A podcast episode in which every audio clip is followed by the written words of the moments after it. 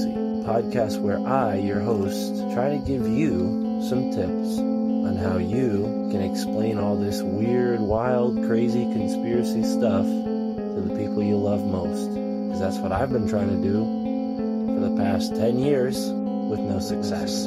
I've been telling everybody that shady, but every time I do, my family thinks I'm crazy.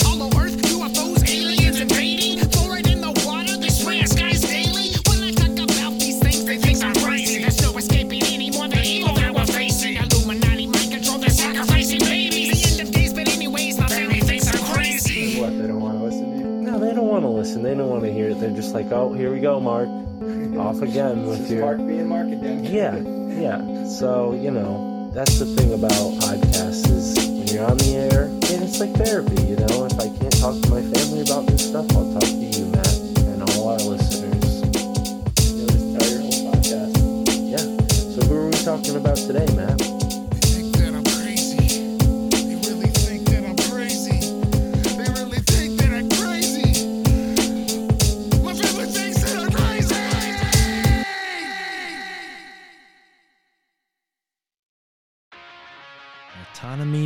Freedom are God given rights. We are free to associate as we wish, free to choose as we wish, and free to express ourselves as we wish. These rights are established in the Declaration of Independence, a founding document of this country, America, establishing equality for all. Today's guests united as two rational, down to earth dudes in an ever changing, increasingly irrational country. Media insanity, entertainment profanity, and political vanity. Ed wants to tell us the difference between truth and misinformation. Give me a break. Here to offer some relief, Nate and Tony, hosts of the Reality Czar podcast. I'm your host, Mystic Mark. Thank you for tuning in to this episode of the My Family Thinks I'm Crazy podcast.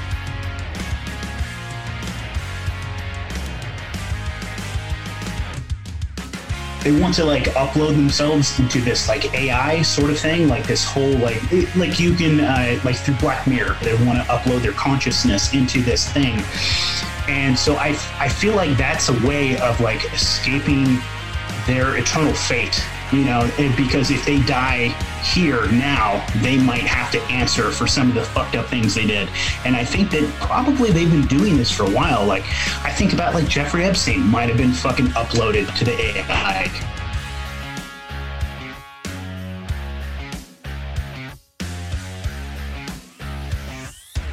these people like when's the last time someone told bill gates like no man that's just that's dumb stop doing that right? If he's not in check with himself and I, I think that stuff like you can at that level do that work but i think it's really hard and i don't think a lot of people are going to do it especially when they got a lot of better alternatives you know you'd rather hang out at an orgy doing some sex magic or something than like you know trying to be like yeah why was i a jerk today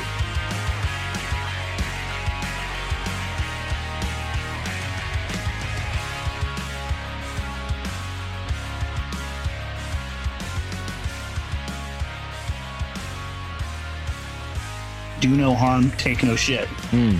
You know, that's kind of the philosophy. That's the non-aggression principle. Right. And so, like, we're, I mean, we, we're not inherently fucking conspiracy theorists, but like, we definitely question government completely, you know, and, and the whole entire part of government. And so that opens you up to conspiracy theories, you know, because if you're like questioning everything the state does because you see the agenda behind it, then like you're a natural conspiracy theorist, you know, it just kind of works its way, you know, works its way in there. Absolutely. So, Nate, definitely getting to know you. Tony, haven't gotten to know you much, brother. What's up, man? We're here on the My Family Thinks I'm Crazy podcast, and I've got Nate and Tony from the Reality Czars podcast here with me. We're going to be doing a swap cast. So if you're listening on their end, I'm Mark from the My Family Thinks I'm Crazy podcast. Hello, nice to meet you. And I just asked Nate and Tony exactly how this journey got started. So if you will, gentlemen, take it away. Sure, man. Tony, I'm pretty sure the first time we met was at it was called Sasquatch Freedom Festival. It was like this little anarchist fucking agorist festival up in like the northern parts of Washington. And this was like in the middle of 2020, dude. This is like like major lockdown in between Oregon and Washington. That's where we're from, the Pacific Northwest. There, they had this stupid rule that like if you went into Washington, if you crossed a toe into it, then when you came back, you had to like call that quarantine for two weeks and shit. Like it was when this is when this was like hardcore, and like Oregon. I don't know if anybody knows anything about it besides it's like trying desperately to be fucking California. So it's the most progressive state right behind it. And dude, it, we had the worst kind of fucking lockdowns, masks, all this kind of fucking horrible bullshit. And so it was like a breath of fresh air to go to this like beautiful place, like on the peninsula, on the coast, one of the most beautiful, like pristine spots in America, dude. Like a buddy of ours owns a property out there, and he's the one that was running this little freedom festival out there. And I think that's where I met, right, Tony? Yeah, sure. yeah. You're on mute. no- Oh no, you're not. There you go. It was November, I believe, so it was cold because we were camping, and I remember that. I remember we were all just kind of huddled around a small fire, well, pretty good sized fire. Yeah, I, I almost forgot about the quarantine. I forgot exactly what the rules were. I don't even know whether we were allowed to cross state lines or something completely absurd. Like this is Yeah, it was fucking stupid. Yeah. It's so funny thinking back at it. I just forgot all about those rules because like I wasn't following them. But yeah, we went up there, we hung out, talked. Um, there's a maybe thirty to fifty people there, and then later on, you had this pig butchering class, and I've never done that before. So you're like, It hey, sounded like, it sounded like you said torturing. he did butchering. I mean, it was pretty much the same thing. yeah, the, yeah. So I had an aunt out here that, like, in the middle of lockdown, dude, like food processing like places like meat processing places like backed up like crazy. Like they put her on like a two year fucking waiting list to get her pigs slaughtered to like get to be able to get fda certified and sold and shit. And so she had a giant pig farm and her husband had just died. And so she was like can you come kill some of these pigs you know? And so i was like absolutely. So like and so i was going to teach a butchering class for the freedom cell for our freedom cells out here. And so we had buddies up in washington and they wanted to do one. And so like i reached out you know on telegram to all our like groups and stuff. And tony was the only volunteer. So he came to help me. And so we went and shot a couple pigs stuck them gutted them took them all the way up to um, almost to seattle that area. And then we taught a big pig butchering class, and that was a lot of fun, dude. So it was it was cool. I, I'm I've been in the food service industry my entire adult life, so I have a lot of butchering skills and things like that. Hmm. And so we, yeah, man, it was cool, and we just like people volunteered and like donated a little bit of money or that and they everyone got to take home as much meat as they wanted and it was just a lot of fun and everybody got to learn a skill and yeah that was a lot of fun. And so tony on the way there because we had like a three and a half hour drive we just started like fucking talking and we just started like just going off about conspiracies this that lockdown like liberty all tyranny all this crazy bullshit what was going on and we're like dude this could be a fucking podcast this could be a fucking show. Why don't we do it? So that's kind of how our show started. Right on. Just yeah. a long drive. yeah, that's and that's cool, man. You know, these are the kind of skills that we need to be teaching one another, you know, how to survive outside of the, you know, reach of industry of everything that's been, you know, this system that's been set forth. I was actually before this podcast started working on a farm and uh, we didn't I wasn't around for the butchering of the pigs. I actually took part in the the milking of the cows and whatnot, but I remember feeding the the pigs and just being kind of like, wow, these are some wild animals, you know, just the way the way they sounded and the way they moved. And I've seen pigs before. Like I'm not a city kid, you know. I, I grew up in an area where there's farms, but but yeah, it is it is something that people take for granted, you know, working that close to their food source, you know, and I think it, it's going to be a rude awakening at some point for the people that don't get their feet and hands dirty and and learn how to, you know, learn how to do some of those things. But when it comes to your podcast, sounds like a really cool origin. You guys get together, you meet, you realize you have like minds, and the podcast is formed. Was there sort of uh, like a list of names at the beginning? Because I remember not this podcast, but the one I I picked, I put together before this one. We put like a, a whole like list of names in a journal. Like, oh, what's the name of our podcast going to be? We wrote down a bunch of them, and we ended up coming up with one that I wasn't really happy with in hindsight, the Bud Triangle. But you guys have a really killer name, the Reality Czars. I like that. It's definitely kind of a, a unique, you know, vibe. Tell me about what you know. What's the intention of that name, and or or what's the story behind that? Tony, you picked that. You picked that. I had some really cringy, really fucking lame names. I was like conspiratarian, all kinds of just really stupid shit. And it was actually this was like shit. Tony Moon was this. This was like oh, it was. I guess it was a couple years ago. And this was like I think it was either it was the Biden administration had it been right or like the end of fucking Trump. And he was talking about starting a fucking reality czar. He wanted to have a fucking reality czar because like how like crazy or you know all the fucking myths whatever they call Basically, us. what we have now the the disinformation czar that they put in. Yeah. It was the misinformation or this was the information czar before that. Yeah, or yeah. Right on. Yeah. So, we yeah, that was Tony. That was all Tony and I was like that's a perfect name. Well, it, it's such a great like the idea that they would say like we need reality czars. It's just like okay, come on, you got to take it a step back and not to troll them a little bit, but also I think it's I think there's something about just like kind of taking control of your own reality too, and um, not letting the mainstream narrative wash over you and push you around, but like you figure out like well, you think not necessarily like you can't necessarily deem something to be true that's not true, but we can kind of like curate like what's important, what's not, how much weight we give everything. There are things that we just don't know, and you can basically decide where you line up on something.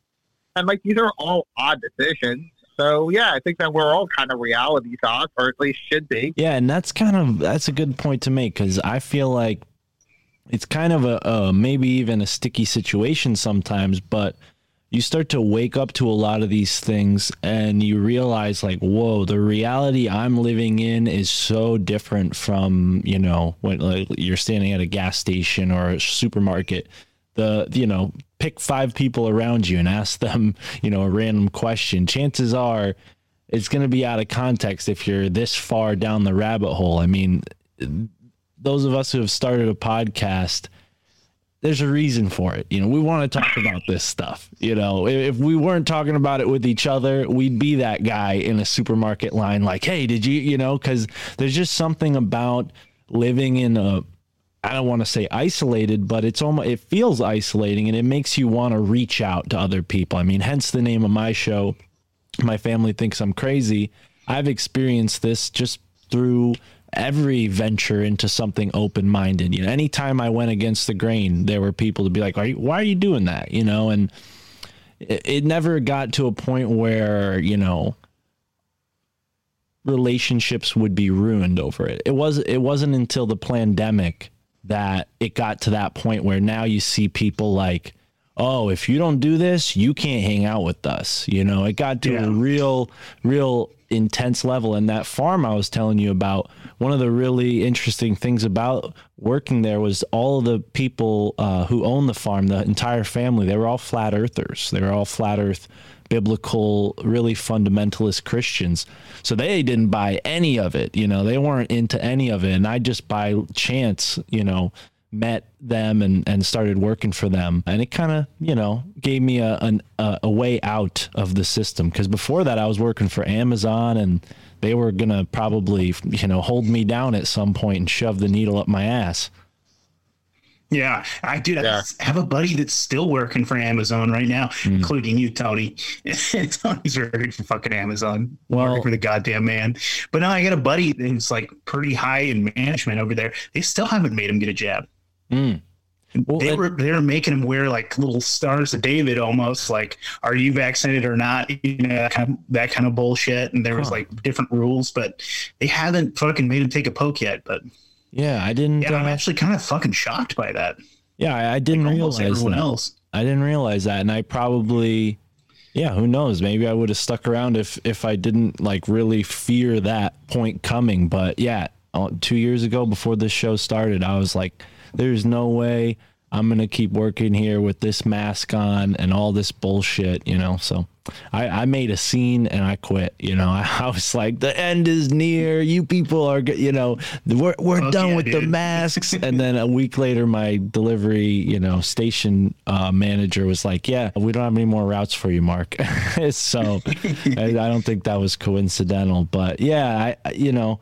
I definitely am grateful for kind of getting out of the system. You mentioned Adam and, and Chud X. Those guys are completely off the grid. I remember talking yeah. to Adam. Shout out to Chud X and Adam. We Yeah, yeah. Shout Yeah. out to them. Adam was on my show back episode ninety something, and he was telling me all about his his move into the not just into the apocalypse, but you know into the wilds and off completely off the grid. And I want to do that myself. My only fear is like, oh shit, am I gonna have to like get some kind of Starlink satellite just to be a part of the internet still? like, I still want to do my podcast. Broadband, man. You got to get one of those fucking Ethernet cables or something. That's Mm. it's faster. And it, dude, I don't trust Elon Musk or any of that fucking Starlink Right, kind of shit. I mean, right. it, we, we're not gonna have a fucking choice because he's literally gonna put it in like the fucking whatever space is. He's gonna stick it in, in the atmosphere. Yeah, and like yeah, I think yeah. it's gonna be unavoidable. But Mm. Absolutely. Well, so then you can never be really off the grid because they can always see you. They can yeah, always detect you. You know that's. But he's a good guy though. He's he's coming to save us. Elon Sure. Musk is. He only wants to put chips in your head and. That, yeah, and his dad is his dad's real cool. You know, he only stole millions of diamonds from those African people. No big deal. Yeah, but I- those aren't people though, so don't worry. you know, just that's that's all these fucks, man. Dude, that's the thing. You know, and I was kind of surprised that there were even people that would like, you know, champion Elon Musk. I get it. You know, always going to buy Twitter and whatever, but yeah, there's no there's no case to be made for people on that level. It's all shady dealings. You know, Bill Gates, Elon Musk, they all have ha- parents in high places that get them to those positions, and mm-hmm. You know they they make them he's seem literally like in the World cool. Economic Forum. So uh, like the guy is a fucking piece of shit. Like Right. there's no there's no for buts. He didn't start Tesla. He didn't fucking start PayPal. Like motherfucker just bought it. I like he actually could be mentally retarded. Like there's that conspiracy that Elon Musk is actually completely mentally retarded. And but he talks so slow and bizarre. He's either a fucking genius or he's retarded. And I can't tell. Mm. That's I love it anyway. Yeah, I, I would, I would, I would love to smoke with him. I, that interest, that was an interesting conversation with Joe Rogan. He didn't get high. He he did the Bill Clinton. You know, he mm-hmm. he just inhaled. I I don't- don't think he's human, man. I don't even. I'm not even sure he's he's a fucking human. yeah. Well, definitely cannot smoke a blunt. That was awkward. like it's almost like it's either that or Mark Zuckerberg drinking water. It's like these kind of really human behaviors that Yeah, they They're almost more- got it down. the androids almost can do it. Yeah, Yeah. yeah. I hear you. Well, let's go. Let's go even further back. Let's hit the rewind button all the way back to before you guys met. You know, Uh, maybe obviously separately. You can tell me like when did this interest in conspiracies, you know, and everything in between, you know, because it's not just conspiracy theories. You know, we're living in a world that is trying to systematically hold us down, poison us, keep us in a box. Did you guys have this moment early in life? Was it more recently? You know, we've had a lot of guests on my show say 9 11 was a big wake up. The pandemic has even been a big wake up for some people. I, I was, you know, maybe a little early on that, but what do you guys think? Well, I mean, for me, I think that I've always been some form of anarchist. Like they, if that had existed at the time, and maybe it did, they would have definitely labeled me like oppositional defiant disorder or whatever the fuck it is. Like, because when I was in school, dude, like fuck you, I was going to sit in my desk. Like, I'm not going to do that. I'm going to go over here and do something interesting. I'm going to go talk to a girl because I think she's cute. And you just weren't going to make me do, do whatever it was unless I was interested in it. In history, I would fucking get straight A's. In math, I would get A's. Science, I would get A's. And anything else, I was like, eh, fuck you. I'm not listening. I'm not interested. Unless they were reading a book that was interesting in English or something like that, then I would fucking get A's. If not, I was going to get zeros because I wasn't going to turn in the homework. I wasn't going to do the homework. I wasn't going to do your assignment. And so, like, thank God, I guess, for fucking George W. Bush, no child left behind, or else who the fuck knows? like, I, I wouldn't have finished elementary school. But like, my mom put me in Christian school when I was young, and I think it was around third grade is when I decided to stop doing the Pledge of Allegiance. And my and dude, they thought I was demon possessed. They thought I was all kinds of things. And I just wasn't a statist. Even then, I was like, what the fuck are we doing? Why am I pledging allegiance to a flag? What does this fucking mean? Like, I was just questioning it. So I think that I always had this like uh, contrarian streak in me. You know, that's that's always been around with me. But like I was still pretty fucking normy because like I was poor, I was a beaner. So like I thought I had to be a Democrat. You know, I thought that was like kind of you know what I was, and I was very anti-war. I was like, I didn't care if people did drugs or you know sold their body or something like that. So I was like, I guess I'm a progressive you know, that sort of thing. And then I found libertarianism where it was actually consistent because you'd watch the progressives like on a dime flip all of their principles, you know, and things like that. And so, like, I thought we actually believed in free speech. I thought we were anti war, you know, and all, you know, watching these people flip. So that was my first red pill listening to, I don't know if you're familiar with him, Dave Smith from Part of the Problem. He was my first Yeah. red pill for He was uh, actually- libertarianism. It's funny you mentioned that because the Libertarian Festival I went to last summer, he was there. I didn't see Yeah. him, but I heard he was there. It's kind of a big festival, but I'm a big fan of his comedy podcast, Legion of Skanks. So yes, I know Dave Yeah. Smith very well.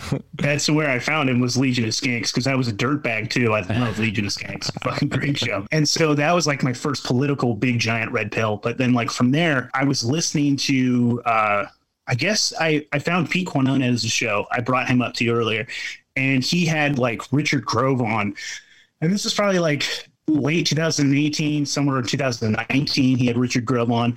And and i was like dude this guy's fucking awesome. So like i went back and i listened to all the old like peace revolution podcasts like his old shit about like 9-11 and the fucking fed and about all this stuff. And i got super fucking red pilled and from there he was he brought up james corbett he brought up james evan pilato. And so like i started listening to them and that was like my big fucking red pill. I was like holy shit. Like there's this whole other side uh, of like like the government. I always knew the government was lying but i was like i didn't realize how much they were fucking lying you know and how much of this was a plan.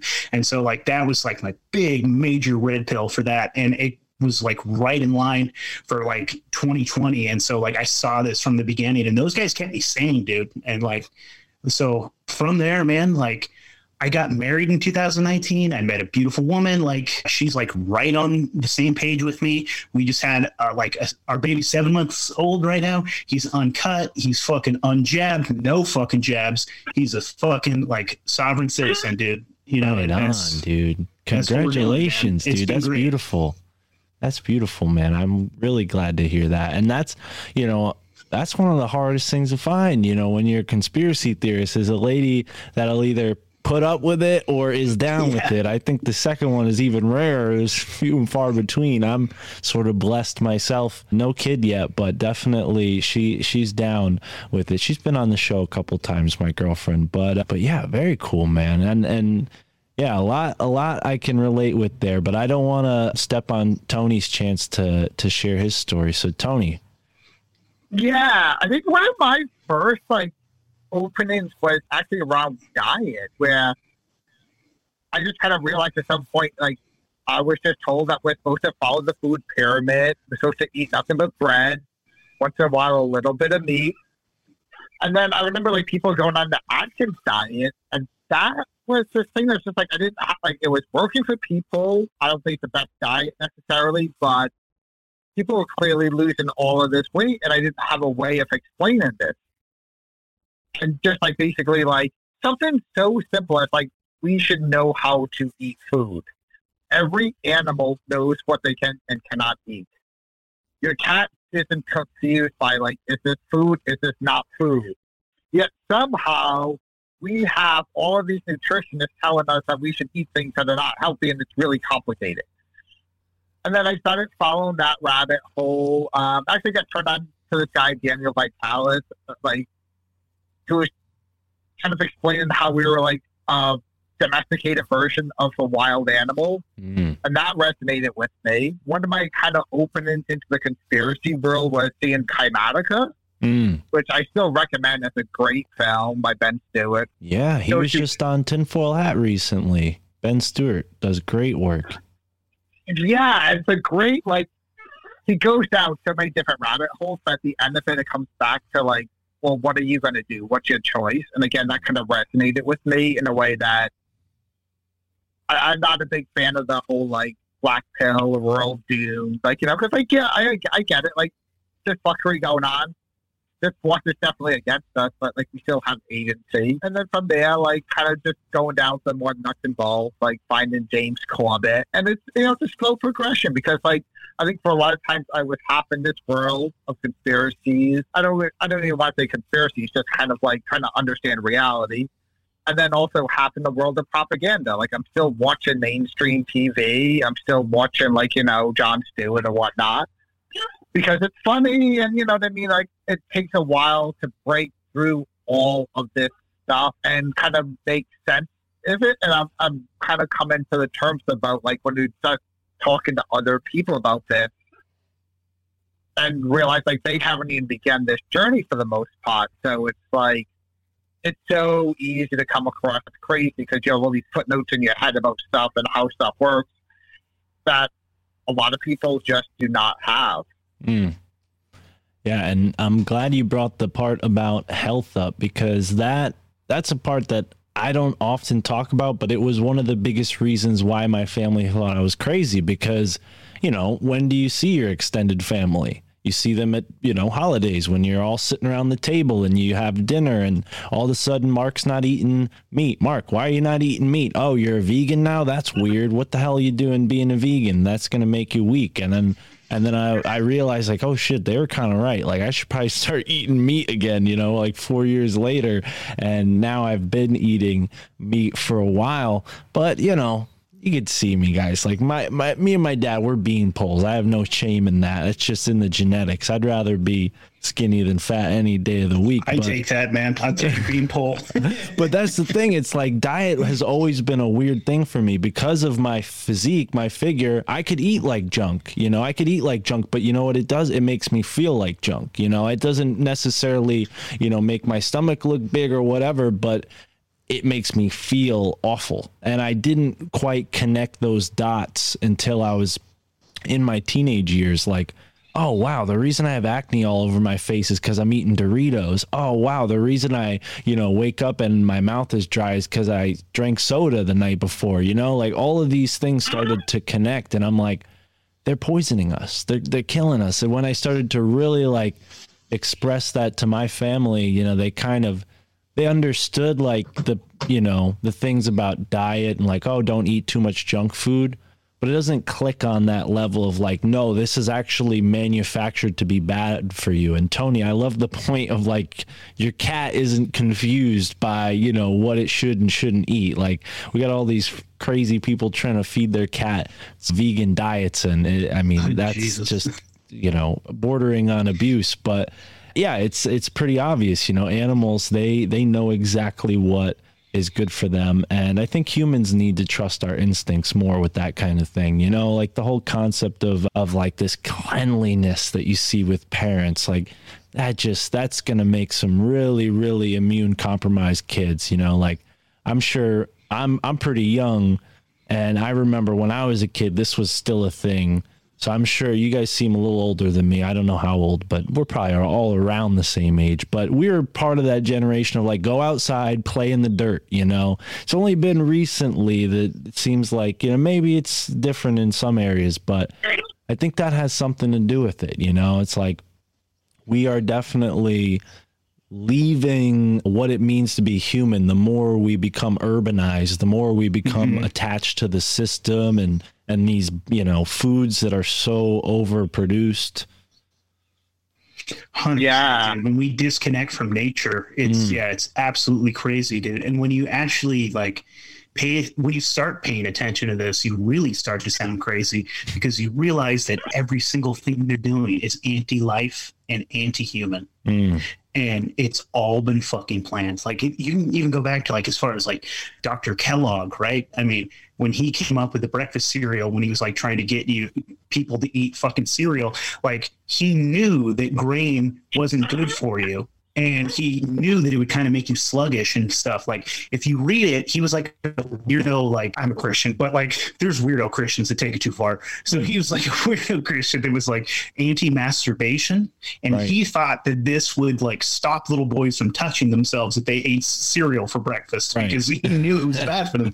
And so then we wrap this this like science around like our entire like food pyramid, like what you're talking about, Tony, that like grains are important for you when they're like something that we should be eating like very supplementally. You know, like you can have a little bit of grains, you can have a little bit of wheat, you can have a little bit of rice, whatever, but that's not supposed to be like what your fucking diet's based around. Well, and you know things what? like that. I, I actually, and I want to have a guest on to talk about this, and maybe this is a good avenue for you guys to research on your show. But I, I have heard that the reason why Americans have such trouble with grain in particular is because we don't have something to break it down. Like if you look at Asian cultures, they eat a lot of rice, but they're Yeah. eating miso with that rice, which is fermented. They're eating kimchi, which is fermented, and whatever's going on with those probiotics in the miso and the, you know, that's what's actually helping them actually like utilize the full potential of that grain food source. I think the problem is with That's fascinating. Americans in particular is like if you look at bread, they don't use they don't use like an actual active living culture to rise the bread. They use yeast, which is you know, it's it's alive, but it's a different thing. And and I It's a remember different strain altogether. yeah, when I was, when you know this, working in the food industry, when I was working at a bakery, that was one of the big things that this bakery was like known for was their sourdough bread, and it just didn't have that effect. Like I sold bread at at farmers markets for years, and the regular customers, you know, they were very healthy, fit people, and they swore by the bread. So I think it's it's definitely something that you know has been manufactured to not be healthy. Like you look at cereals, they're doused with sugar. I mean, they're basically 80% sugar, you know. Yeah, that's Bread's what I the was talking same. about with my wife. Is like, is we're looking at these fucking bowls of cereal. I also have a teenager. I have a 15 year old that wants to eat all the garbage, you know. so we have to buy them fucking I don't know, whatever. And so like Lucky Charms or whatever. And we're looking at this stuff, and we're like, this is literal fucking genetically modified poison with sugar on top. And this is marketed towards kids. This is worse than your kid taking a than drinking a whole beer. This is worse, like for their health. I don't know if that's true or not. Well, I mean, over advice from me. time, yeah, over time, I mean, sure, if you have one beer compared to like however many tons of cereal a kid could eat in his childhood, yeah, I'm- I'm sure. Yeah, I think we're the only culture that doesn't have any kind of fermentation. And even like when we have pickles, if you buy them in the store, they're fermented. I mean, like, so this is, I found this out recently. I've been researching Amanita muscaria mushroom for research purposes. And apparently, back in the day, people would find these really old Vedic recipes where they, they would soak them in milk. And then people like kind of re- like back in the 60s, 50s, when people started researching this in the Western culture, people started redoing these recipes. And it didn't really work.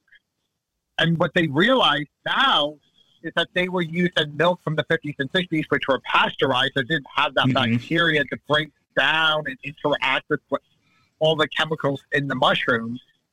So they didn't have good reactions. But obviously, these Vedic cultures from thousands of years ago, that milk was raw, that had bacteria in it, there was some interactions going on, and good stuff was happening. So You're like, saying that the Vimanas weren't microwaves? Hold on now.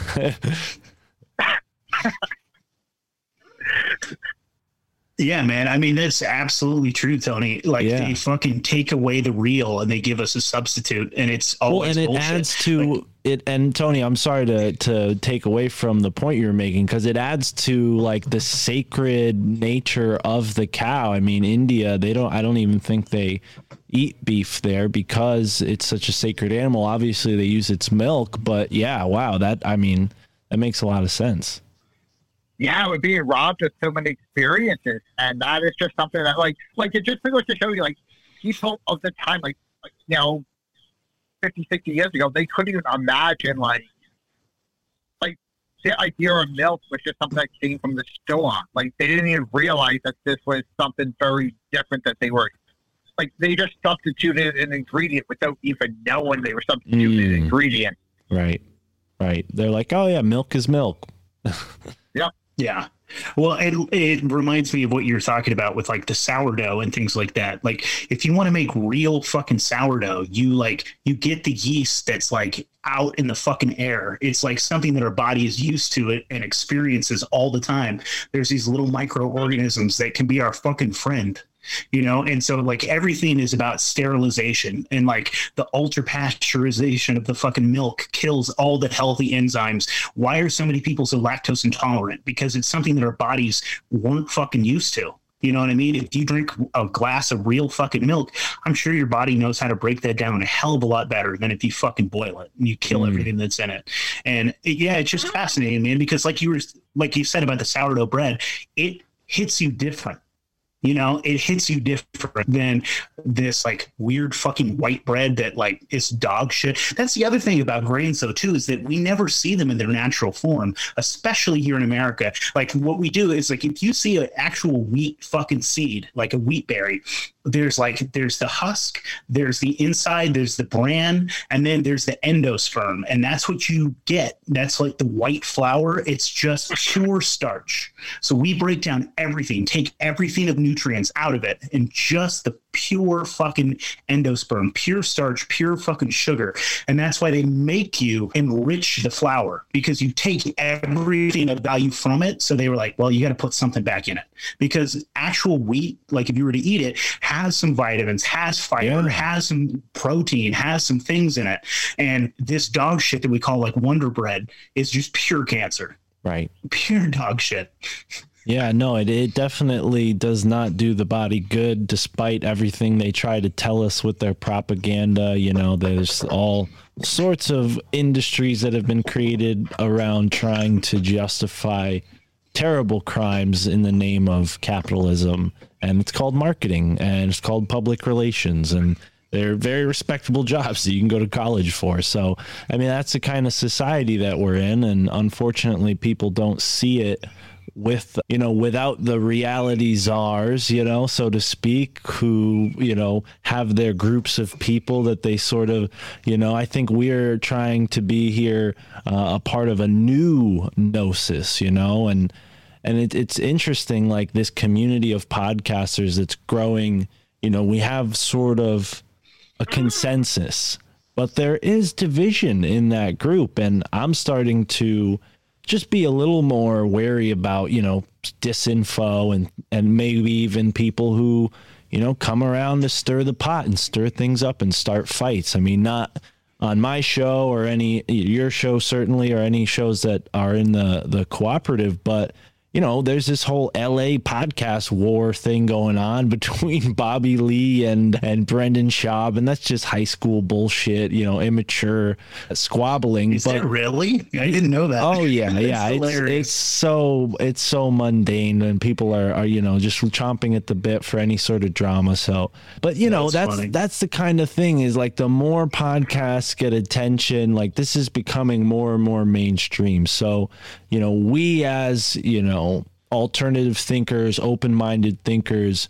We need to be on top of this technology in a way that keeps us around, you know, and that's kind of one of the things that really inspired me with Alt Media United to get this thing going was to let people know like, hey, if you start a podcast, you can't get censored. It's independent. You know, you pay for your RSS feed, you own that. You know, there's no YouTube to come in and ban your channel. It's it's you and anybody who has the know-how can go and find your stuff. Yes, Apple might take you off their list. Yeah, Spotify might take you out of their app, but there's a dozen apps chomping at the bit to replace those apps. Yeah, I think this is going to be a place where people get educated on some really important things. Some of the things we've touched on just in this conversation health, sovereignty, how to get together with your community and and create a plan so that we're not being dominated and forced to obey these laws that make no sense. But to me, man, that's the biggest white pill is is for me it's agorism. So what agorism is was it like they actually there was a book that was written by a guy. His name was Samuel Konkin III. He wrote a book called The New Libertarian Manifesto. And so he just looked at libertarianism and he was like, this is all talk and no action. How do we make this like applicable to the real world? And so like his whole thing was like, we can use like this is the flag behind me, the gray and black. It's using the gray and black market to like subvert authority of the government and to go behind their back and to make an exchange. It's the agora. The agora means the market in Greek. So that's what agorism is. And so it's about using the market. So like I actually just met some new folks today that live in my town, and we're going to start setting up with actually with Adam. Adam is a neighbor of mine, actually, from so he lives out in the sticks, so he lives about like 20, 30 minutes that way. But we're going to try to start setting up like an, an agora, like just like so, like kind of like like a flea market slash like like you know like a farmers market, but without any fucking oversight. You know what I mean? So we can sell fresh eggs, we can sell raw milk, we can sell anything that we want to sell. You know what I mean? That's that's basically what the agora is, and we do we might do it in a, in an exchange that has nothing to do with money. You know, we could barter. We could use crypto, or we could just, you know, maybe use dollars and not, you know, talk about it, and so there wouldn't be any record of it. And that's the whole. That's that's agorism. That's my whole mantra here. So it's about setting up, getting to know your community, get to know your fucking neighbors, man. Go make them some cookies, bring them a fucking six pack of beer, and be like, hey, I'm so and so. What's up, man? You know, and that's that's the core essence of it because you have to have like a backup plan when fucking whatever your fucking store of choice, Safeway, runs out of eggs. What are you gonna do? When they ran out of toilet paper, what were you gonna do?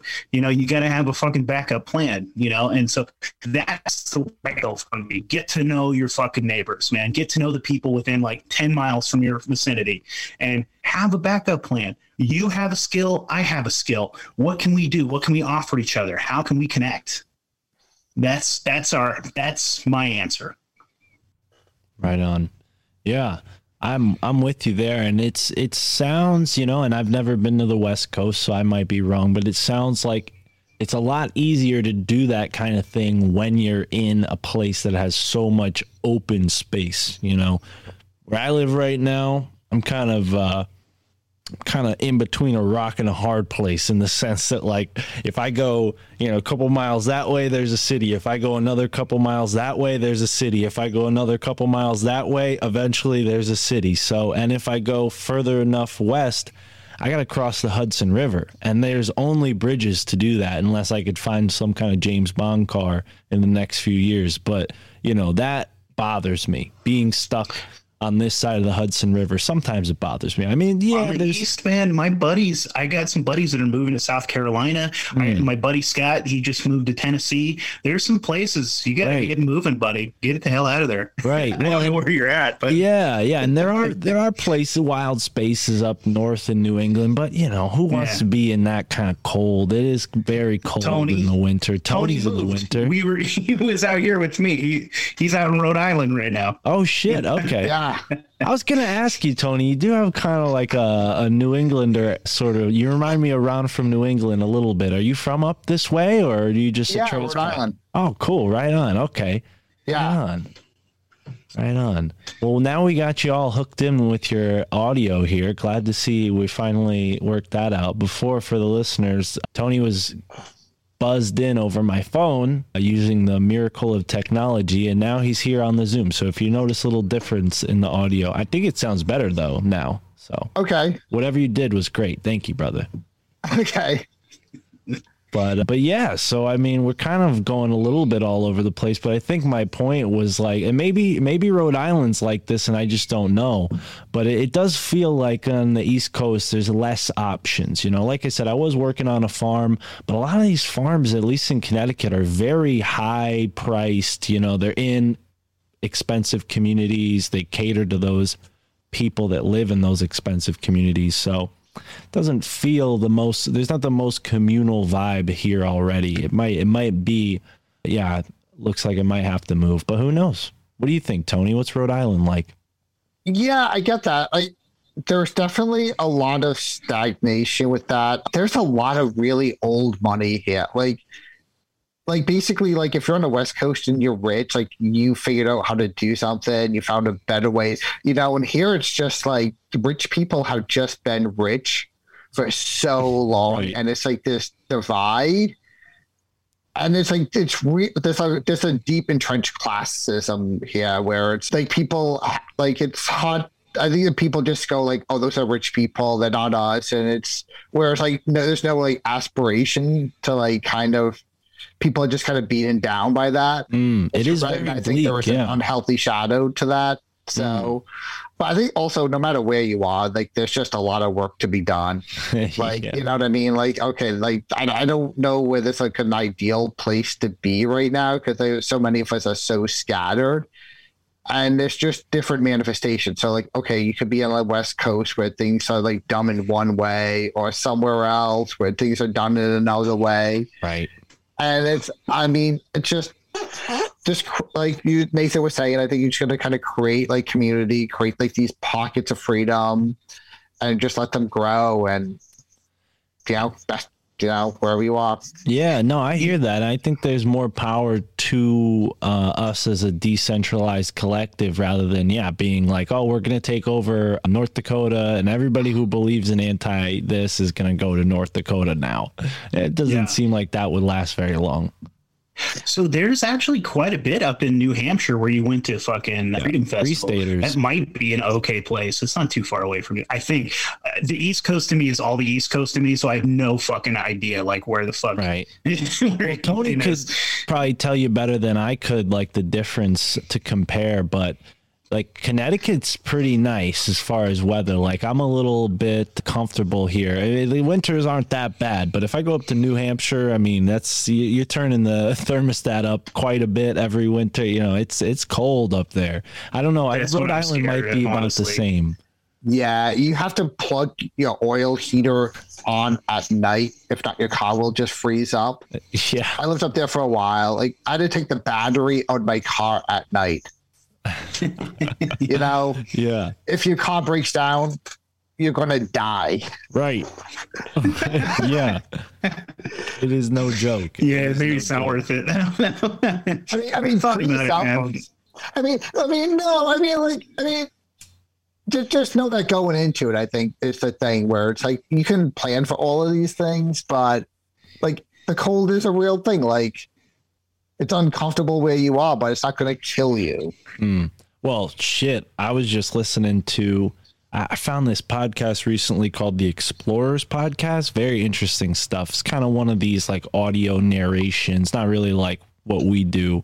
And they were talking about Franklin. This guy Franklin was trying to find the Northwest Passage. Right? He's going up deep into the Arctic where, you know, most boats just get crushed in the ice, but they had a beefy, you know, uh, really strong iron plated ship. And yeah, they died. They froze. they did not make it to the Northwest Passage. This was in the 1850s. But yeah, that is one thing. And a past guest mentioned that, that there are so many mysterious things in the North just because of how cold it is. You know, you, these things get buried under levels and levels of snow, lost to time. I mean, for all we know, there could have been a time when the ice was much lower and there were civilizations up there. I mean, who knows? Maybe that was Yeah. where Tartaria was, right? I know you guys have been researching that topic recently. That's been a, a big interest of mine as well. Like uh, we've been talking to uh, Andy from the Deep Share. We've been talking a little bit about the Box Saga, and that's Yeah. fucking fascinating. Yeah, and all that crazy shit going up up north. Yeah, yeah, it's all fascinating, man. now, yeah, I, we love that shit, the hidden history and all the crazy stuff. And Yeah, I love the episode you did with Andreas just a little bit ago. We have him coming on in a couple weeks. I'm excited to talk to him. Yeah, he's really yeah, cool. dude, it's all fascinating. Yeah, Love that thank shit. you, thank you. Yeah, big shout out to Andreas. He's he's been a really fantastic guest. If you guys are talking to him for the first time, then put your seatbelt on. It's gonna be a fun Yeah. Yeah, conversation. I'm trying to go back to listen to every old episode right now so that I can come up with like interesting and new questions that stuff he hasn't, you know, Mm. Yeah. uh, subjects he hasn't touched. So That's always yeah, yeah. be That's that's always a, a challenge with him, particularly because he knows so much that like he hasn't expressed it all on any single podcast. So it's like sometimes you just can't research for it. You don't know. He could pull something out and it's like, oh, this is the first time I'm talking about this, you know? So I love that, dude. That's my goal every Right. time I talk to somebody new because I let my brain go nuts, dude. And I'll just like, I'll just ask some. Mm. I've had some really interesting interactions with some interesting guests that like you've definitely never heard this person say this before, which is, and I didn't mean to, but it's just what happened. You know, it's just fun. Mm. Well, and I that's- like that.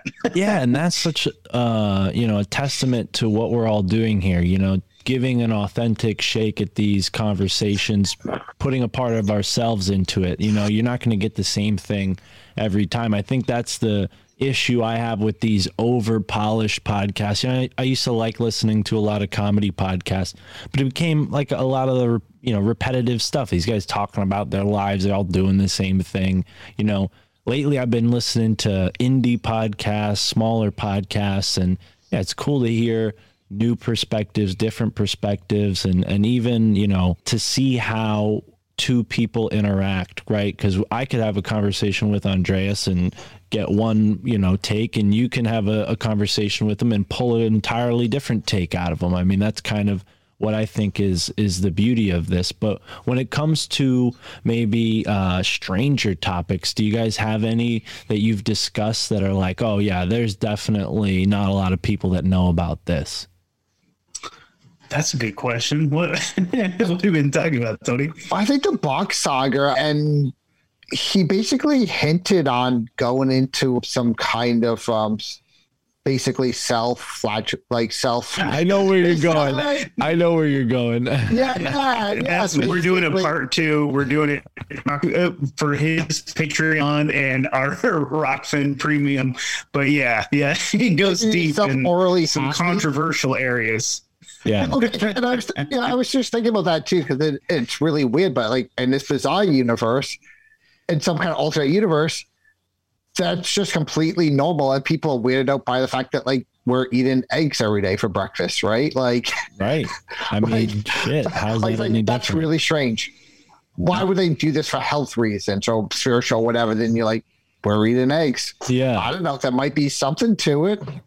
Yeah, and I'll tell you what, I had that conversation with Andy as well, and we put that part on the Patreon. Save the money shot for the Patreon. That's what I Yeah. say, you know. But uh, but yeah, there's definitely some weird angles. It's weird too that you guys brought that up because I was just having a conversation with with my buddy Michael Wan, and he was talking about the pineal gland and the parietal gland, and how there's this interaction that takes place, and it releases what's called like a chrismic fluid and this is supposed to be like the you know seed of life. And mike didn't mention any like of the sexual stuff.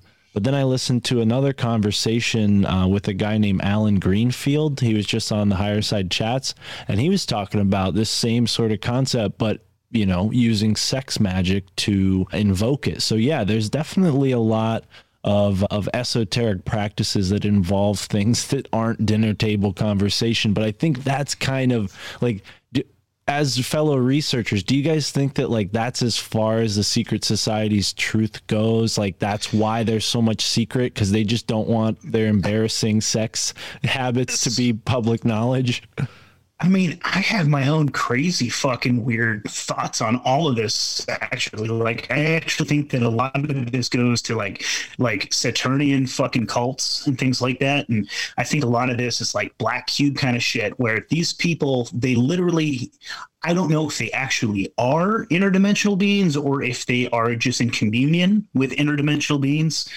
And I think a lot of this, like basically the elite have this weird fucking religion that they have been carrying with them. And actually, this connects to the box saga too. Actually, when we were talking to Andy, this might have to do with like the Satan- Satanism versus the Luciferianism, like that that whole aspect of it, which is fascinating. But like, so this could be like a twist or like an inversion of this, like this dark religion, basically, where they have to tell you, right? They, that's that whole like revelation of the method. They have to tell you what they're going to fucking do to you before they do it, and that releases some like karmic, like whatever the fuck it is, like, and um, I almost think that these people know that what they fucking have been doing, like as far as like I think they probably do drink babies' blood, dude. I think they fuck kids and I think they fucking sacrifice them and I think they drink their blood in weird, dark, fucked up rituals.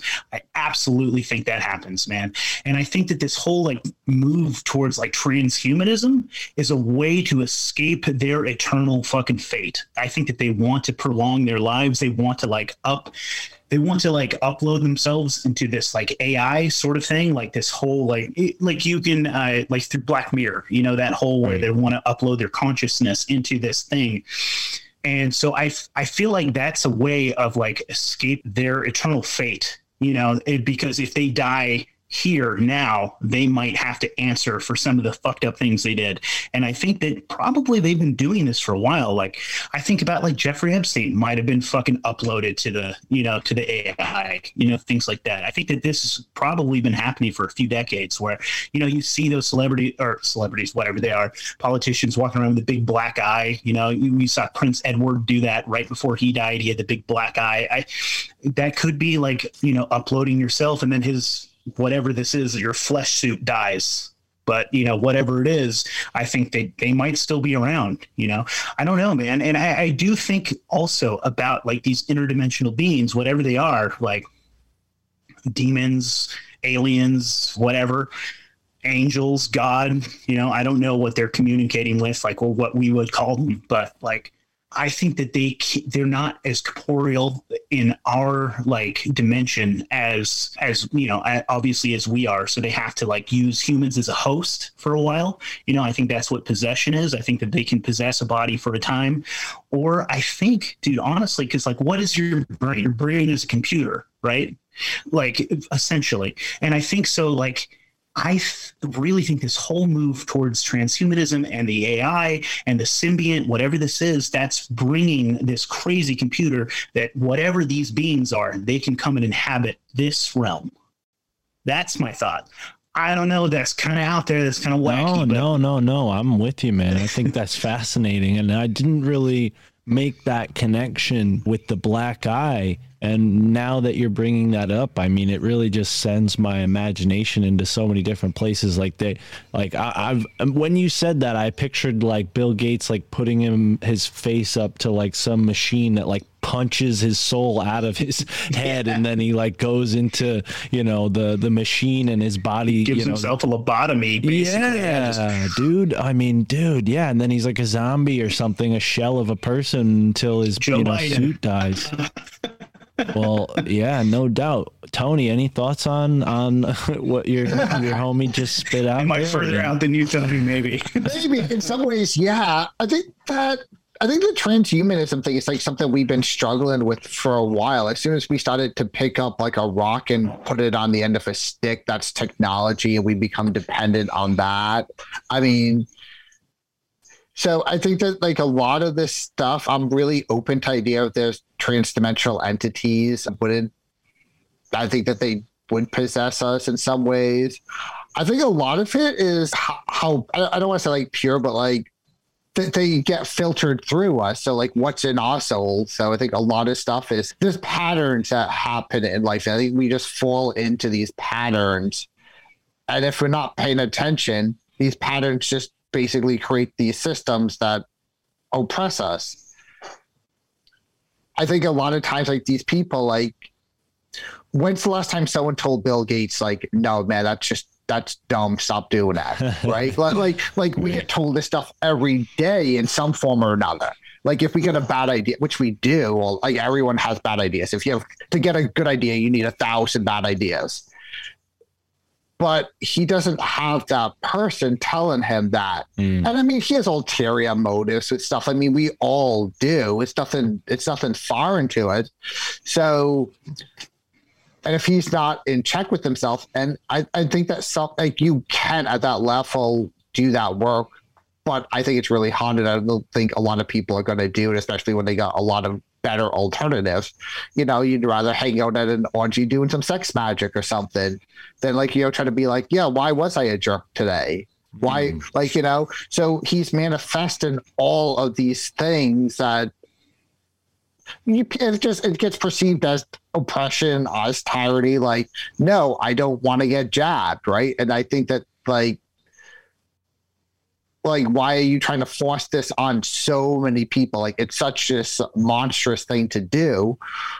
But at some level i can kind of relate to it in a lot of ways. But i'm like well if i wasn't aware of like my i don't want to say darker urges but like whatever like whatever you want fame power money like we all have these things. There's nothing wrong with one of these things. As long as you know you want these things and set boundaries on what you're willing to do and what you're not willing to do and I think a lot of people don't have these natural boundaries, which is why they become wildly successful. Like a lot of corporate trainings basically basically trying to break down the boundaries that people have because people set the boundaries like at too rigid of a place to be effective. And they have these things like, oh, I don't want to like do that. I don't want to publicly speak. Well, why? Like break that down. But if you have no boundaries, like you're a psychopath, and some people need to establish that stuff. So I think it's like it's it's less of a thing of evil to me. First, it's, just kind of like people just haven't they're, they're really underdeveloped in some real ways. Like like every two year old is a complete sociopath, right? Like like you're more violent at the age of two than you are at any other age because at age one you can't physically do anything. And even if you're a really violent person, you're less violent. Like you're just going to have less outbursts later on in life because you're going to be able to modulate that better, even if you are like a psychotically violent person. You could be in a prison gang, and you'll have less violent in your life than a two year old because everything to them is just like I want to do this thing and I'm going to commit violence to get that, and it's okay because you're two, you're pretty harmless. And it's just this part of development. But if you don't develop that, if you don't develop out of that, which some people don't. You know what I mean? And I think that this is the problem, and it just becomes more calculated. But you wouldn't look at a two year old and go like, "Oh, that two year old is evil." Look at like you know, and I feel like it's the same thing, just they're a lot more powerful, so we have to find ways to protect ourselves. I guess that's where I light up on things. Mm. Yeah, yeah, no, and that's that's a very, very nuanced and well said point. I think there is definitely, you know, an argument within like the whole nature versus nurture thing, and you kind of just described that really well. Like, and I've heard the statistic. You made me think of this statistic that like how many? What is it? Some. 60% of people in like the upper echelon of corporate the corporate world are psychopaths so there's a certain level of like no boundaries you need to have to even get to that level of you know corporate you know prestige if you even want to call it that. Because i mean what are you really doing at, at that level other than telling other people what to do and, and having smart ass conversations? Yeah kind of like what we're doing just you know there's no not big money on the line. I mean, there's like a whole group of two year olds in adults' bodies. right. And then the corporation that would be I hear you.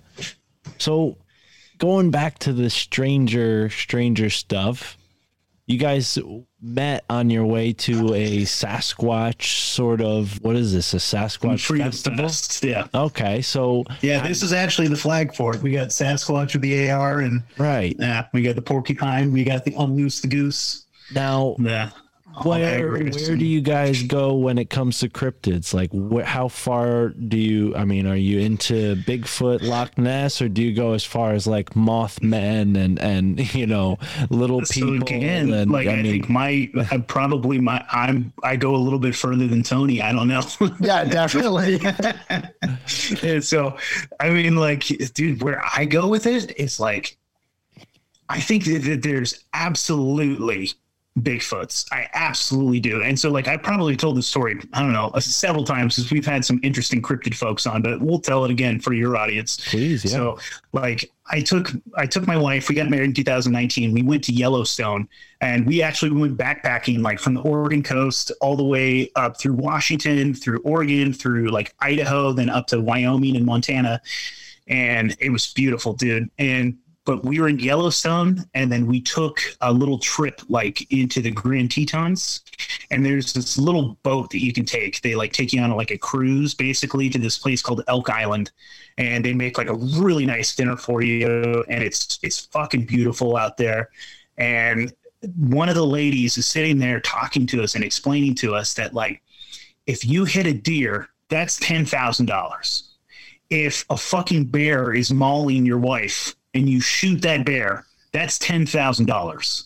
If a fucking mountain lion is like eating your child and you shoot the mountain lion, that's ten thousand dollars. There's like no ands, if or buts.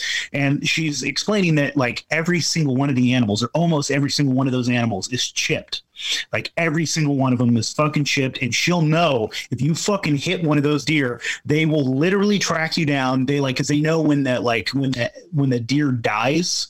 So they know when the when the fucking heart stops beating, they're like, okay, we have to go pick one up. So it might have died of natural causes, but if it didn't, they get there and they're like, holy shit, somebody hit this deer. They'll close the fucking exits to the park. They'll go through every fucking campsite. They'll find your fucking car that has the blood on it, and like they're super serious so like my my brain has kind of like over the years has been thinking about it it was like if and this is a big if if bigfoot is not interdimensional because i mean there's that whole idea right that he might be an entity. He might be like whatever this fucking thing is like but if he's a physical being if there's these physical animals out there why wouldn't they all be fucking shipped? The government could be monitoring every single one of them and they know where the fuck they are you know? Because I, i've heard those same stories where like a hunter shoots the fucking bigfoot that he sees and then within like 10 minutes uh, the men in black are there. They're like like you turn around the body's gone. The men in black are there. They're like motherfucker you didn't see anything. You know that sort of thing that kind of scenario. And i'm like that would make so much fucking sense to me if all the bigfoot that's why we haven't seen one of those bodies. You know if they're fucking shipped and they're being tracked and monitored. I think that's totally fucking possible and maybe even probable. Like that would make some sense to me. But it's even funner because I think about it because that would be almost the dream job to be like a Bigfoot, like a Men in Black kind of guy. Like you're a fucking like interdimensional, whatever. Like you're a fucking cryptid, uh, like Men in Black. You know, I mean, it would be I it would would be kind of like it'd be like the X Files. You know, I think that would be funny shit. That'd be an awesome job. Um, Sorry, somebody who has that job may be listening to this podcast. Who knows? reach out to me, dude. let's let's talk. We'll keep you anonymous. I just want to fucking I want to chat. But it's even funner if they're if Bigfoot's interdimensional because I still think that there's these men in black, and so they, these are like interdimensional like time lords kind of. They have to like keep us apart. You know what I mean? They have to keep the Bigfoot world from us when they come here. And so there might be like guys that clean up the site. You know what I mean? I think that's even funner. That would be a way awesome job. Mm. I don't know. Just thinking, So man, I mean, I'm I'm open to cryptids. Is what I'm saying. Sorry, go ahead, Tom. if your wife is being mauled by a bear and she survives, and you're excused for not shooting a bear, You're calculating it. You're like Like- like- thousand the dollars. ranger said it would be ten thousand dollars. It's just it's over, man. It is so fucking over. Oh, There's no. I'm sorry, honey. You are walking home, man. Dude, you know what's fucked up and fascinating is like, oh, who was that blonde young girl that like got murdered by her boyfriend and they were doing the whole van life thing? You know what I mean? Oh, Abby Like, something. Gabby Petito. Yeah, yeah. yeah. The way they were explaining where they found her body, I swear to God, that's where we were camping. This was like between the Grand Tetons and and Yellowstone. There's these like weird wilderness campgrounds that you can go out. They're like fucking free, and they basically tell you that you're bear bait, you know, and they're just fun. Like that's where we were out, and they described like where they found her body. I swear to God, that's where we were camping. Just weird connections. no, I mean, who knows? Maybe there's a synchronicity lying in there somewhere. I think that case is solved, so maybe you're not the guy to go and uh, investigate. but who knows? I mean, that was kind of a a big, huge mainstream story. One thing that's interesting is that Gabby chick, she had a social media following or something, and then I've noticed this, maybe a little unrelated, but. I mean, we just had a, a shooting in, in Buffalo. There was a shooting in New York City not too long ago. And then even the guy who tackled Dave Chappelle, who had a knife on him, had a YouTube channel. And every time the media goes uh, and talks about these people, they mention the fact that, oh, he's a live streamer. Oh, he's a YouTuber as well. Like, that to me seems like the narrative is being shifted now. And they're like, I don't know. It makes me a little worried as a podcaster. Like, when's the next? When's the first guy gonna be like podcast serial killer or something? You know, like when's that gonna happen? Because I, I I see it coming. You know, that's how they make this sort of these arguments to be like, oh, we need to censor YouTube because look, these shooters are doing manifestos on there, and I mean, it just it seems like it's manufactured. And maybe I'm super Yeah. paranoid and I think everything's a false flag. Who knows? You know, people died. I don't want to, you know, upset any, but it definitely is suspicious for me. Well, Well, they, your paranoia feeds in with my paranoia because I think everything is coordinated. coordinated. I think that like them bringing that up is important. I think that they do bring that up, and and I think they want us to live stream our fucking lives. You know, I think that that's that's also part of it too, is because that we fucking we invite the fucking the guys. I mean, that whole thing of like spying devices. Like I pay a hundred bucks a month to have a spy device connected to me at all times. You know what I mean? It's like it's it's kind of fucked, man. We we are our own prison guards in a lot of ways, especially when you're live streaming all your fucking life and you're doing the 10 year challenge like this is me five years ago this is me now you know that kind of that kind of horse shit and you're helping the computer and their algorithm and their facial fucking recognition and Mm. yeah i don't know that maybe that's part of it and maybe i'm paranoid too i'm sorry tony what were you well, saying it de- well, it definitely feels like they're going to use that as a mechanism of censorship, right? So it's like, like, like it doesn't matter. Like if you shoot a bunch of people for no fucking reason, like who gives a shit whether you you had a YouTube channel or not? Like that, that's not like that's not really relevant to the thing. unless you were right? live Like- streaming it i guess Yeah, yeah, but it's like I don't care whether you had followers or not. Like I don't care what you did for a job. I don't care whether you wrote poetry or not. Like all these things kind of become irrelevant. It's just like we need to do something with you because we can't have you just shooting a bunch of people. But now if they start to go like, oh well, these are like he had a podcast or he had a YouTube channel or whatever, then it's like, well, now we got to look at these people and see the problem people, and they're going to cast a net so wide, and it's just like, Yeah, it's the connections that they choose to like to acknowledge, which I think is funny because I like exactly what you're saying. It's like I think about this. It's so right now something that's fucked up that's happening with young kids, like young, like I don't know, like fucking 12 to 18 year olds. There's a bunch of them getting hepatitis. Like I don't know if you've heard about that. There's this huge outbreak, and the one correlation that all of these people have in common right now is that they all were fucking jabbed right? So it's like causing liver failure and giving these kids essentially hepatitis. And they're looking for connections. And so they're they're saying that like up to 70% of these kids either had a dog or had close contact with a dog recently. You know what I mean? So they're like and so like what you're saying is like maybe they're focusing on like they're live streamers or YouTubers or this or that when they're not going to talk about probably every single one of them was on SSRIs.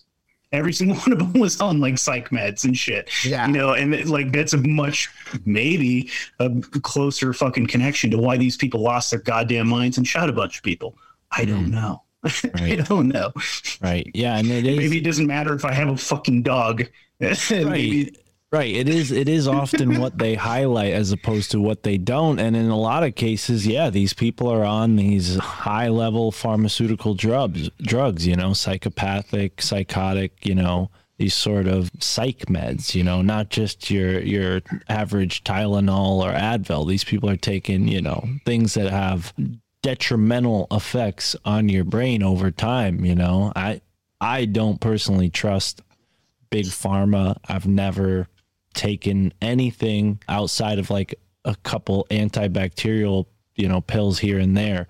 But even that makes me suspicious, especially after what we just, you know, went through over the past few years. But yeah, there's always this sort of thing that happens with these big false flag shootings during Democratic presidents. I mean, none of this happened when Trump was in office. I, I don't remember many shootings that were, you know, of this caliber. Already in the first, you know, five months of 2020, I can think of like two or three of these shootings, you know, and it's just, I don't think it's any coincidence that this same thing happened when Obama was office.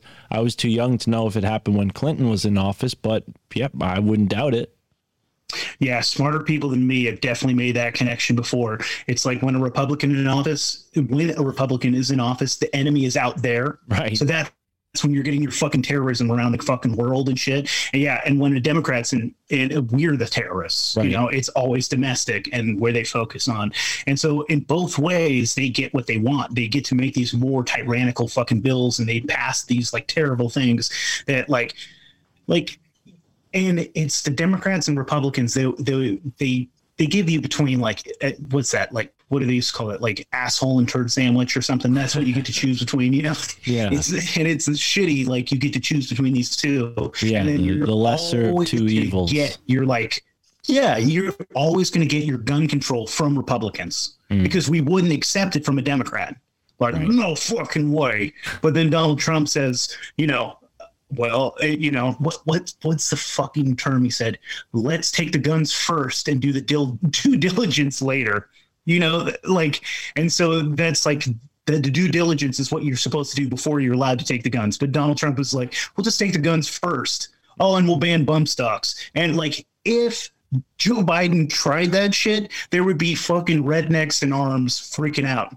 But but if Donald Trump doesn't, then they let it happen, you know. So they use the opposite. They do that. It's that inversion. Like we're the party of the fucking Second Amendment.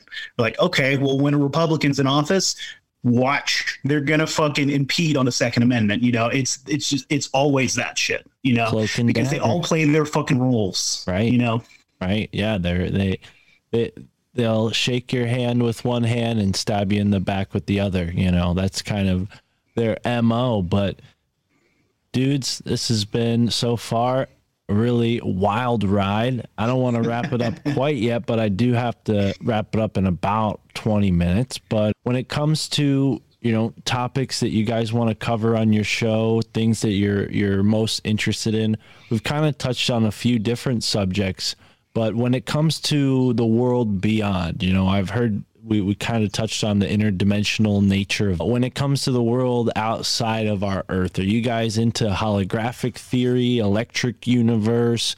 Are you guys you know one dimensional earth you know? Because sometimes i i fuck with that. I like hearing about what's on the other side of the ice wall and that you know i'm i'm open to everything. Like i said i used to work on a farm with flat earthers. That's not my personal thing. I'm kind of earth shape agnostic but i really like the electric universe stuff. I've been getting into that more lately. What, what do you guys do you guys get into that on your show at all or or is that something you might so get into in Tony, the I think again, I'm a little bit more wild than you. I Tony grounds me. Tony keeps me in line. So I I go. I'll shoot all over the fucking place because I'm just ADHD as fuck. My head is in the stars. But speaking of that, I don't think we can get to the stars. So that's that's, that's where I go, man. I think you know. Shout out to my homie Moral Bob and like space is fake and gay. You know, that's that's kind of like I love the idea of outer space. Like we got a homie uh, Gen Z, he's awesome, and he he'll come and tell us about aliens and stuff. But I'm not, you know, I'm not super convinced on on the alien thing. I think that there are beings, but I think that it's more interdimensional than like from outer space sort of thing. But like. Dude, we just had we just had Dave Weiss on, and I loved I loved his spiel, man. I love talking to him. He definitely like I'm with you as far as like I'm pretty agnostic on the shape of the Earth, but I know NASA's lying. Mm, You know, that's that's Right. kind of where I fall with that.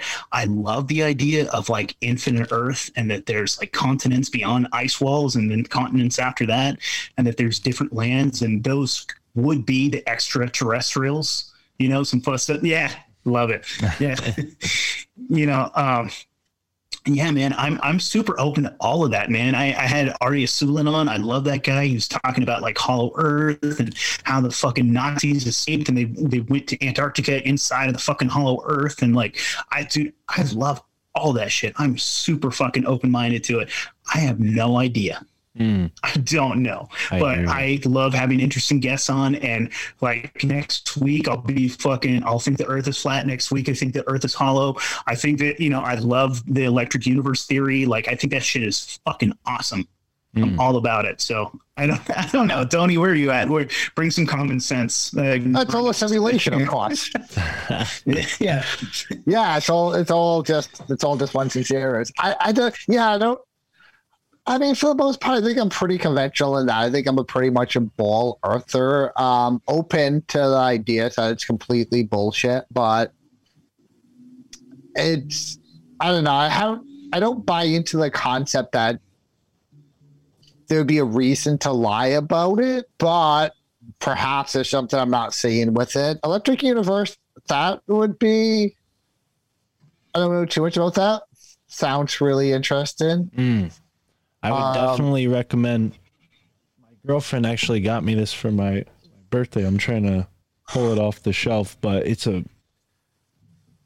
really, really awesome book called The Electric Universe by uh, Wal Thornhill and David Talbot, uh, Walter Thornhill. And uh, yeah, really interesting stuff. It just kind of redefines a lot of, you know, the materialist scientific ideas into more energy based rather than like gravity physics material based science that we get from you know mainstream academics. But yeah i'm kind of with you guys on the like you know the ball but also i'm kind of agnostic. And and I, I appreciate the attitude that people who are in the flat earth community bring to it of like yeah we're so open-minded that like throw everything out the window and start from scratch. Like there's there's value in that you know? And i think david weiss in particular makes a really really compelling case to show you like hey nasa lied here here here here here here here.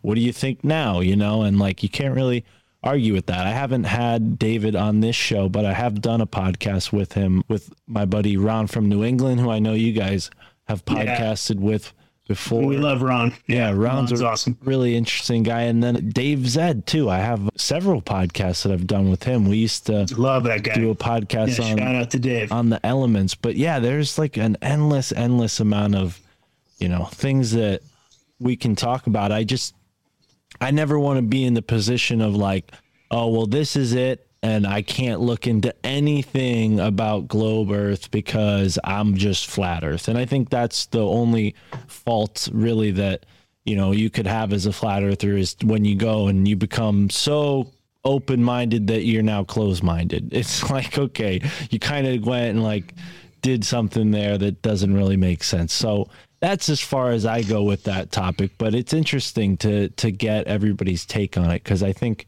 you know the more we all talk about this openly the less stigmatized it gets and then the less you know people freak out because a lot of the flat earthers feel like oh nobody wants to hear us out and so now we got to scream and shout and get our message out there you know and it's Yeah. like no no no that Yeah. just turns more people off than than you're not winning anybody over doing that so And something Yeah. positive over to that, right? Like some, Mhm. some like there's things that you said, like there's lies, there's stuff that's like we've been told that's not true, and just expose it. And no matter what the truth actually is on that particular thing, getting a richer picture of it through the process.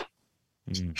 Totally, man. And one thing that I thought was fascinating too is like Dave has this, like every single one of his audience, like I've had probably like 60, 70 of them reach out to me, fucking send me emails, send me comments. Dude, they're fucking friendly and awesome. And like, I really like their energy. They're fucking cool, dude.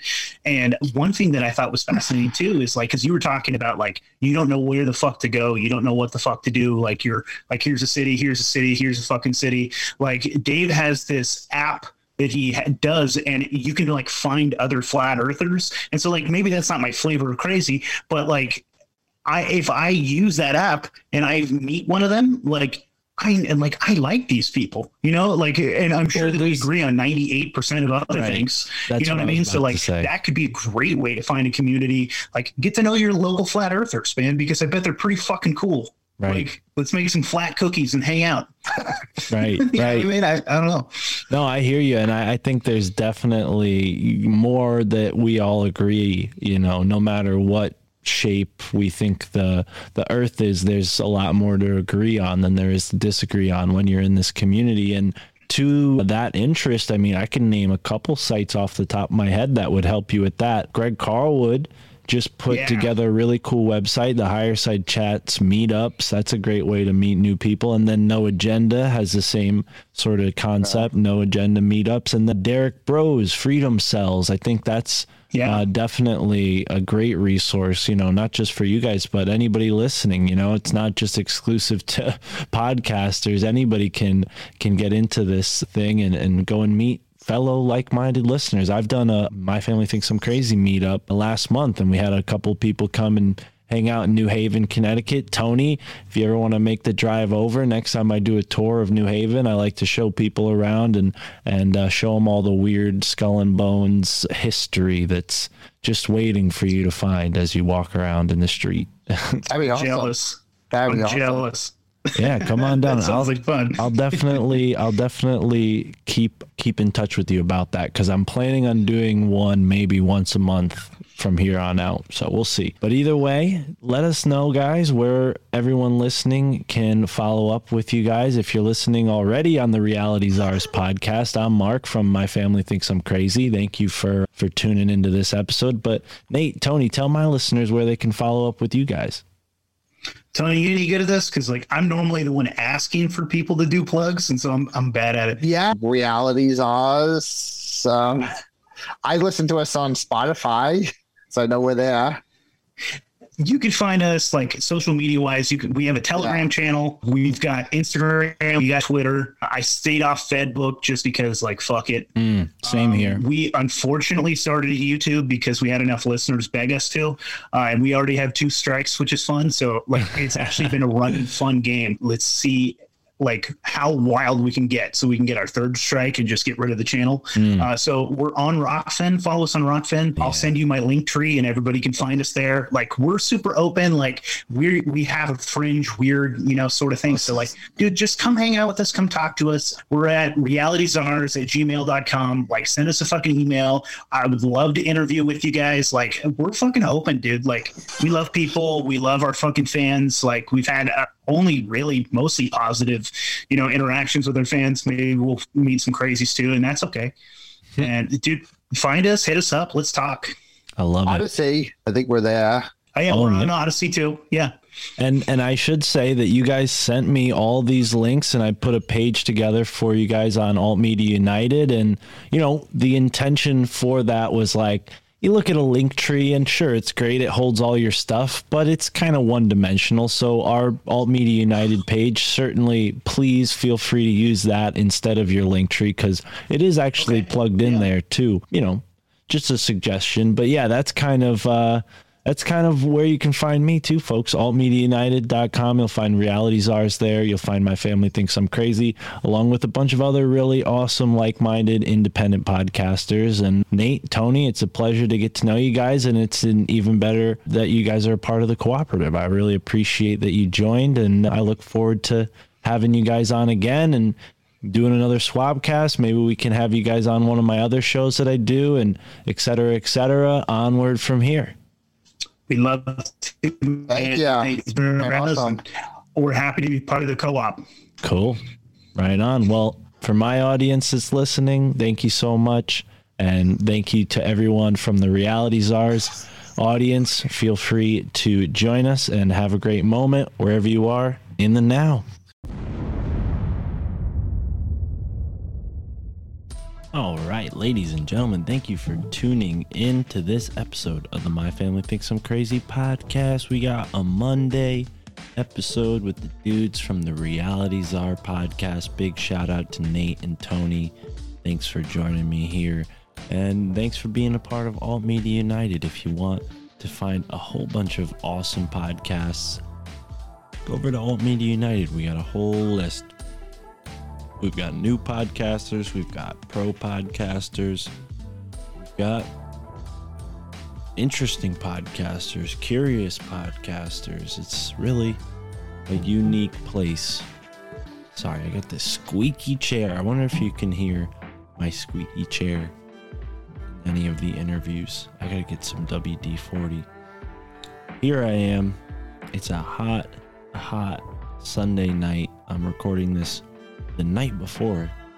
You early birds will be hearing this for those of you who tune in to the show from around the world.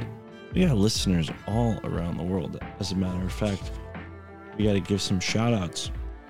Shout out to our listeners in Belgium, in India, Japan, South Africa, Denmark, Spain, France, Thailand, Norway, Brazil, Mexico, Netherlands, New Zealand, Sweden, Ireland, Germany, Australia, UK, and of course, our brother to the north, Canada. What's up? Streaming, broadcasting live from the eastern coast of the United States on one of the most polluted ancient lakes right on the Long Island Sound, famous for Nikola Tesla, famous for the Montauk Project, famous for Lyme disease and the CDC, and Plum Island, famous for the Dutch, Adrian Block, and the Hudson Bay Company, right? This Hudson, Hudson people, the Hudson people. I think that's related, but we're here streaming across the internet. I was listening to Coast to Coast Radio, an old interview with Robert Ghostwolf, which is cool to find an interview with him because I happen to own one of his books. They were talking about a discovery of a sphinx. There's a sphinx in the Rocky Mountains somewhere. And I don't know if Robert Ghostwolf ever revealed the location of this place, but he passed away almost 12 years ago. More than 12 years ago now, actually, almost 20 years ago. Passed away before Art Bell passed away. So I don't know. I don't know where this Sphinx is, but that's absolutely fascinating. It's not just that. If you go to the Telegram, you can see I posted photos. There is an archangel. There is a Sphinx, of course. And then there's also a griffin, all seemingly carved out of stone. Now, given there's been probably thousands of years of erosion, they're not as pristine as maybe the, you know, Mount Rushmore or something like that. But it's absolutely nonetheless fascinating. I think the Rocky Mountains and the whole Grand Canyon area are probably connected to Egypt in some way or another. Who knows? Maybe before the ocean levels were as high as they were, Egypt was just one span nation going from Africa all the way to what we now consider Mexico and North America. Maybe there was a lot more land. Maybe there was a lot more islands. So they could travel in between and had one big, great, giant nation. I mean, it's possible now. Year 2020, look at what we have now in the year 2020. We have NATO, right? The North Atlantic Treaty. What if this was like some kind of ancient NATO, right? It didn't have to necessarily be one whole empire, but some sort of trading network. Anyways, there's the squeaky chair again. It's a great conversation with Tony and Nate, and it reminded me uh, about libertarianism at a perfect time. Not that I forgot, but I'm just not the most political person. If I had to pick any political group, I'd probably be a libertarian, right? Um, jeez, we need to fix this squeaky chair. But I say it's sort of serendipitous because almost a year ago, a year ago in June, I went to the Porcupine Fest, aka PorcFest, with my girlfriend Tara. And I just spoke to Richard Grove, um, who I met at PorcFest last year. I just spoke to him on the phone uh, a day or so ago, and he said, Yeah, you got to come back up to PorcFest. It's going to be fun this year. And I see all these people moving around doing cool things in the podcast arena. Got podcasters going on tours, doing shows. Alex Stein is going to be doing a live show in Arizona. Just crazy. It's awesome. It's amazing. It's beautiful to see. And don't feel left out. You can be a part of it. Join the Telegram. Come contribute your talent to the show. I'd love to have you on the show if you're uh, somebody who's an expert in something. And I do want to say, uh, please only hit me up if you are actually seriously an expert. I don't want to have you on my podcast so you can tell me how much we have in common. I'm flattered, I appreciate it, but that doesn't make for a good show. Nobody wants to hear that. So if you're actually an expert in something and you really feel confident about that, just know that if you hit me up and you say you want to do my show, you could be potentially wasting my time. Don't let that stop you. I really hope this doesn't discourage you, but just know that I hold this show at this point in time to a pretty high standard. So I have to have a very scrutinous process for how I discern what makes it to the show. And obviously, if you have your own podcast already, that helps because I'm able to go and listen and see what you're all about. Right? Real, recognize real, that sort of thing. And I don't get me wrong, I appreciate every single person who I've podcasted with, and I appreciate every single person who's hit me up and offered to do a podcast. I cannot answer every email. I don't have the best organizational skills when it comes to the email department. So sometimes things get left behind. If you have emailed me in the past and I never responded, just forward it back, you know, send it again. I'll get to it.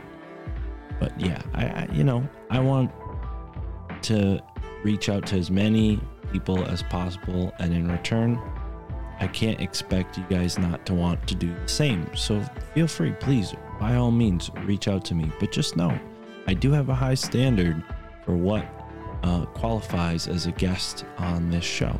So if you haven't, you know, written a book, if you haven't created a YouTube channel or even a single YouTube video, if you haven't created a podcast of any kind or participated in one, then you might not be qualified. And I'm sorry. Now, that's not closed and shut. I mean, there are exceptions to that rule. Some people are just really interesting, some people are just natural storytellers, which is why I'll most likely say yes if you ask. I'll most likely say yes because I don't ever want to shut that opportunity out. Who knows? You could be the next Joe Rogan. And if I podcast with you first, well, shit, that's good for me too. So I'm not saying this to discourage anyone from reaching out. I'm always honored when people ask me to be on their shows. So please don't let this sound uh, pretentious of any flavor of pretentious. This is not what I'm trying to say here.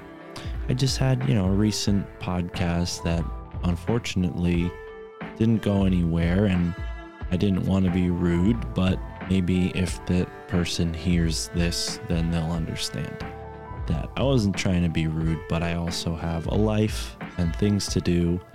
I can't just spend two hours talking to just anybody, you know?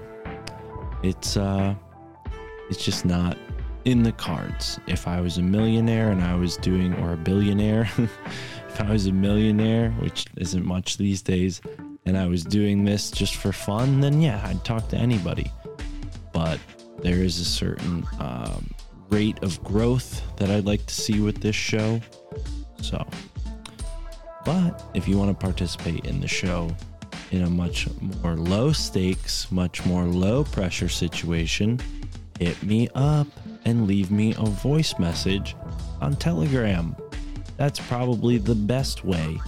If you feel like you have some ways to relate, you want to tell me things about you, why you like the show, why your family thinks you're crazy, how you relate to me, what we have in common, and so on, Telegram's the best place for that.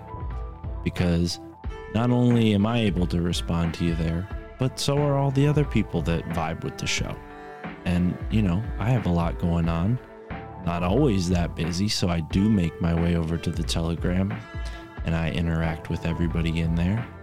But there are other folks in there as well who may be there when I'm not.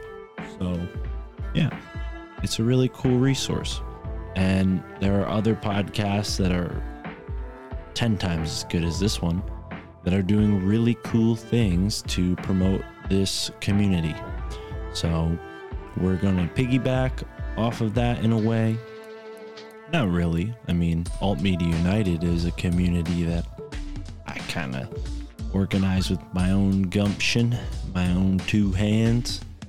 So I have put the time and the work in. If you have a podcast and you're listening to this, reach out to me. I'll make you a page on our podcast cooperative site. But there are other podcasts like the Higherside Chats, like No Agenda, that have gone and created these like websites where you can go and you can like post an event and say like, "Hey, I'm going to be hanging out here. Anyone else who also likes this podcast can come meet me." And that is so cool because this is how we start to find people we vibe with. This is how we start to build a community of collaborative, cooperative people, you know, harmoniously. Because we're not, you know, flyering up some downtown area creating a bunch of litter. We're not, you know, shouting with picket signs and arguing with people. You sign up on this website, you post a meetup, and go and hang out. And I've done it twice already for Greg's website, and we used it to advertise the free walking tour that I did because there's no paid uh, promotion on that particular resource, and I respect that. But I think eventually we're going to start doing paid tours because the first walking tour went so well.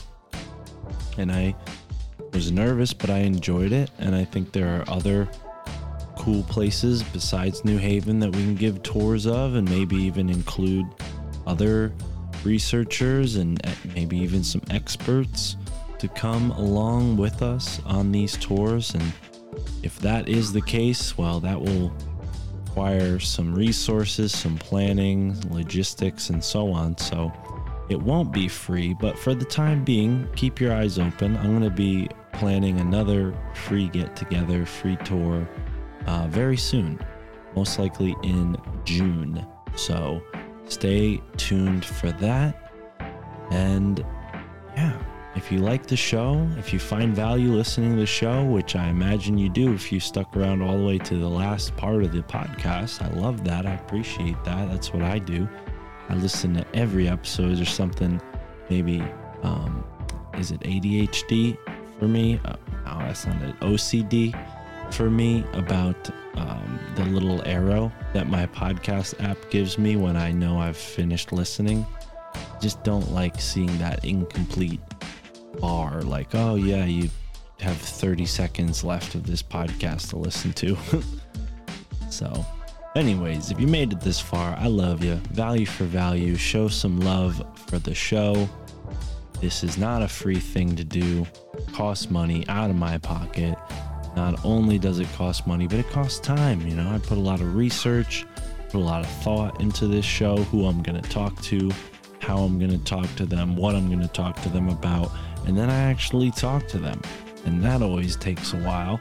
So, yeah, it's costly. I do it because I love it, but I love it because other people see the value in it too. And uh, don't get me wrong, I do it for the love of the game. I'd be doing it if no one was listening. But when you reach out and you say, hey, my family thinks I'm crazy too, it definitely helps me on a mental, emotional, soul level. And when you share a couple bucks, it, it tremendously helps me because then I can afford to pay for the electricity to record these outros and intros and all the other things and eh, so on and so forth. You've heard me say it before. I got car problems, folks, so I could use all the help I can get. My transmission is currently shot. Shout out to the handy people who have reached out to me with mechanical advice and some very generous, kind offers. Um, I don't know. I'm usually, I'm usually for whatever reason, uh, propelled away from that type of generosity where it seems unfounded. I, I guess I'm just getting used to it. But some people have offered to like fix my car for me, which I mean, obviously, I still got to pay for the parts and whatnot. But that is really fucking cool. I never, I, mean, I never imagined that that would even be a reality. So if that if that's a real offer that's out there, I'm almost certain I lost track of that email. So if you're that guy and you hear this, please reach back out to me.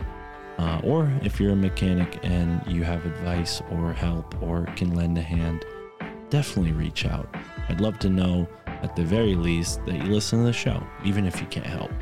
So, anyways, follow us in all the places Instagram, Telegram, we're on Twitter.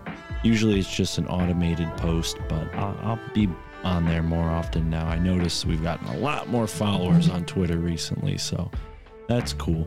And of course, value for value, support us on Patreon. You could support us on Rokfin, or you could just send us a one time donation. The best way to do that is to go to the website, myfamilythinksimcrazy.com, and scroll down, and you'll see all the buttons. There's merch, got all kinds of t shirts. It's getting warmer out.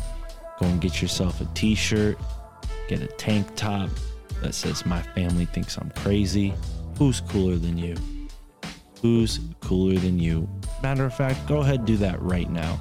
The episode's gonna end. You're gonna go into the description. You're gonna go to the merch store. And you're gonna pick something out on me. Promo code SUMMER, $3 off. Thank you for being here and enjoy the moment wherever you are in the now. Peace.